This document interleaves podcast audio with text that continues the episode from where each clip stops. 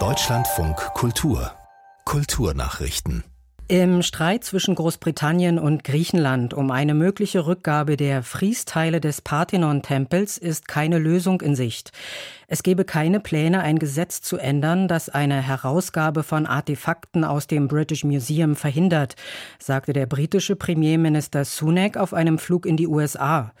Das Gesetz British Museum Act von 1963 verbietet es der Einrichtung, Objekte aus ihrer Sammlung zu verschenken. Athen fordert seit Jahrzehnten die Rückgabe sämtlicher Friesteile aus dem British Museum. Die Buchhandelskette Thalia führt Kassen zum eigenständigen Auschecken ein. Das berichtet das Börsenblatt des deutschen Buchhandels. Demnach können Kundinnen und Kunden bis Ende März an rund 50 Standorten über sogenannte Self-Checkout-Kassen bezahlen. Eine flächendeckende Einführung sei bis Ende des Jahres geplant. Die kontaktlosen Kassensysteme sollen den Einkaufsprozess vereinfachen. Gleichzeitig könnten sich die Mitarbeitenden stärker auf die buchhändlerische Beratung konzentrieren so Stefanie Spurzem, die für das Projekt bei Thalia verantwortlich ist. Erste Erfahrungen mit den neuen Kassen wurden in einer dreiwöchigen Pilotphase in den Thalia-Buchhandlungen Gießen, Oberhausen und Haus des Buches in Dresden im Februar gesammelt.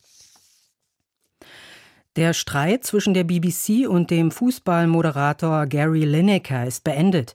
Wie der öffentlich-rechtliche Sender mitteilte, werde Lineker auf den Bildschirm zurückkehren. BBC-Generaldirektor Davy kündigte eine unabhängige Untersuchung der Social-Media-Vorschriften an.